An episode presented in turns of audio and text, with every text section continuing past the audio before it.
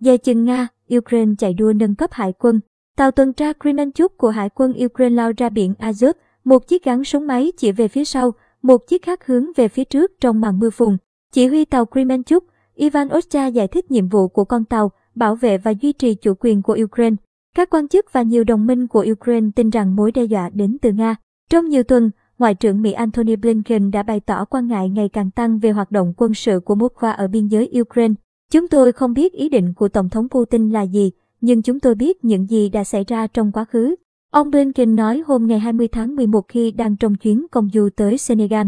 Chúng tôi biết rõ vở kịch là cố gắng kích động một số hành động khiêu khích từ Ukraine hoặc bất kỳ quốc gia nào khác và sau đó lấy đó làm cái cớ để thực hiện những gì Nga dự định làm từ trước đến nay. Trong khi đó, Điện Kremlin bác bỏ mọi cáo buộc tương tự, cho rằng các nước phương Tây bị ảo tưởng với việc Nga xâm lược Ukraine. Cơ quan tình báo đối ngoại Nga ngày 22 tháng 11 cáo buộc Mỹ dựng chuyện về việc Nga có ý định xâm lược Ukraine.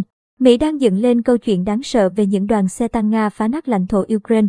Cục tình báo đối ngoại Nga SRV cho biết trong một thông cáo hiếm hoi ngày 22 tháng 11 và khẳng định thêm, Mỹ đang gửi thông tin hoàn toàn sai sự thật cho các đồng minh rằng chúng tôi tập trung lực lượng trên lãnh thổ của mình nhằm mở cuộc xâm lược Ukraine.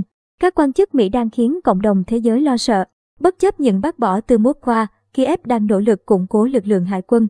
Tàu hải quân Ukraine đã khởi hành từ cảng Berdyansk nằm bên bờ biển Azov.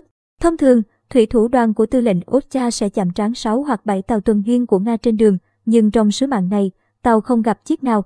Vùng biển mà tư lệnh Ocha đang tuần tra giáp với Crimea, bán đảo đã được sáp nhập vào lãnh thổ Nga sau một cuộc trưng cầu dân Ý vào năm 2014. Kể từ khi sáp nhập Crimea, Nga đã xây dựng một cây cầu nối bán đảo này với phần lục địa Nga. Cầu kết bắc qua eo biển kết đóng vai trò là kết nối trực tiếp duy nhất giữa Nga và Crimea và trao cho Moscow quyền kiểm soát trên thực tế đường tiếp, cận của vùng biển Azov với Biển Đen và xa hơn là địa Trung Hải. Nhưng Ukraine đã có kế hoạch cố gắng ngăn chặn Moscow kiểm soát hoàn toàn vùng nước nối liền hai cảng lớn nhất của họ là Berdyn và Mariupol. Tân Bộ trưởng Quốc phòng Ukraine Oleg Serednikov hôm ngày 13 tháng 11 thông báo rằng tốc độ xây dựng một cảng hải quân mới ở Berdyn sẽ được đẩy nhanh. Ngày 23 tháng 11, phóng viên CNN đã được phép tiếp cận bên trong căn cứ hải quân Sehi và X đang được Ukraine xây dựng trong khu vực. Rõ ràng là còn rất nhiều việc phải làm để hoàn thành căn cứ này. Mục tiêu là vào cuối năm nay sẽ hoàn thành giai đoạn đầu tiên của dự án, gồm các khu vực nhà ở mới, các tòa nhà hành chính và một cơ sở y tế nhỏ tại địa điểm của một nhà máy thiết đã bỏ không.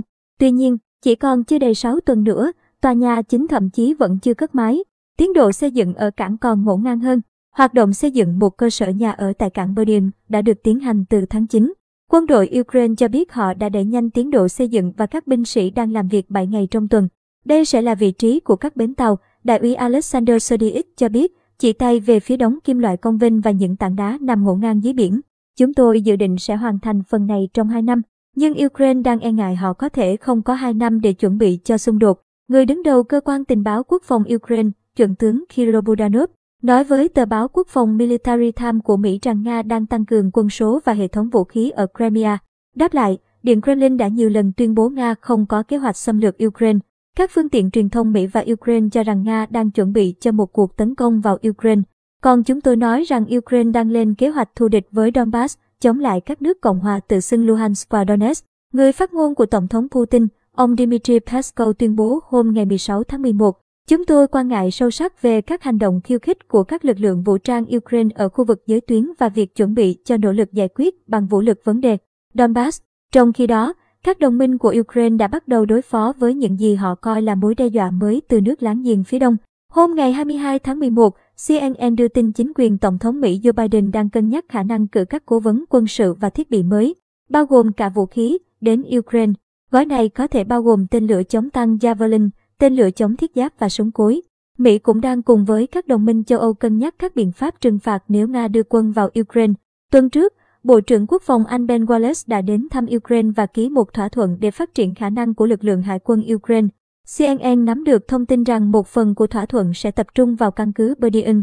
Cùng ngày, Hải quân Ukraine thông báo về sự xuất hiện của hai tàu tuần tra lớp Island là Fastip và Sumi, được chuyển giao từ cảng Baltimore của Mỹ đến cảng Odessa của Ukraine.